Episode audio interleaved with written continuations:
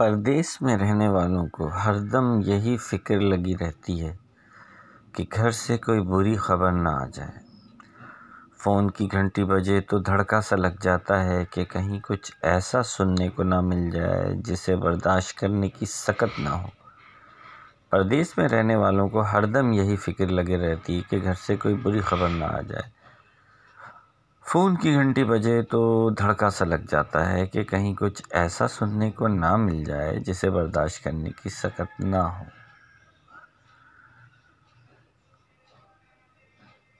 انسان والدین کو چھوڑ کر ایک نئی دنیا تو بسا لیتا ہے، لیکن نہ صرف ان سے دوری کا احساس پچھتاوے میں مبتلا رکھتا ہے، بلکہ ان کی صحت اور زندگی کے حوالے سے دھڑکے بھی لگے رہتے ہیں۔ جب سے کووڈ نائنٹین کی وبا آئی ہے، اس بے وقت فون کال کا خوف مزید بڑھ گیا ہے۔ اب تو یہ بھی علم ہے کہ اگر کوئی خوشی غم ہوئی تو شاید منہ بھی نہ دیکھ پائیں کہ سب فضائی راستے اور سرحدیں بند ہیں، یہ بھی کہ جلسے جلوسوں پر نظر ثانی کرنا چاہیے۔ ڈاکٹروں کی اپیل کہ پاکستان میں کرونا وائرس کی دوسری لہر آ چکی ہے، لیکن ساتھ ہی ساتھ لوگوں کا رہا سا خوف بھی جا چکا ہے، یا شاید جنہوں نے اپنے پیاروں کو اس وبا کے نتیجے میں کھویا ہے، ان کا ڈر بڑھ چکا ہے۔ اب باقیوں کو لگنے لگا ہے کہ نہ کچھ ہوا تھا اور نہ ہی ہو سکے گا۔ بازاروں میں رش ہے، شادیاں دھوم دھام سے ہو رہی ہیں، ریسٹورنٹس کی رونقیں سلامت ہیں۔ اور تو اور سیاسی جلسے بھی اپنی پوری آب و تاب سے رواں دواں ہیں۔ پی ڈی ایم پاکستان کی اپوزیشن جماعتوں کا اتحاد ہے۔ ہم جیسے کچھ دیوانوں کو ہمیشہ اپوزیشن سے شکایت رہی ہے کہ انہوں نے ملک میں جمہوری قوتوں کو مضبوط کرنے میں کام نہیں کیا۔ عوام کی طاقت کو سمجھا ہی نہیں، سڑکوں پہ نکلے ہی نہیں۔ وہ کہتے ہیں کہ دعا پوری ضرور ہوتی ہے، لیکن کب ہوتی ہے، یہ نہیں علم۔ پی ڈی ایم تشکیل پائی اور ملک بھر میں کامیاب عوامی جلسوں کا آغاز ہوا۔ لیکن شاید ٹائمنگ کچھ ایسی اچھی نہیں تھی۔ یہ وہی وقت تھا جب ملک میں کرونا وائرس کی دوسری لہر آ چکی تھی۔ نہ صرف پاکستان، بلکہ پوری دنیا میں۔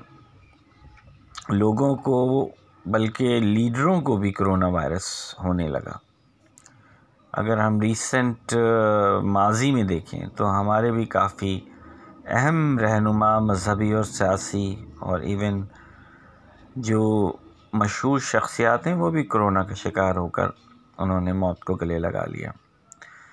پی ڈی ایم کے مرکزی رہنما اور chairman Peoples Party Bilawal Bhutto Zardari corona positive قرار پائے ہیں۔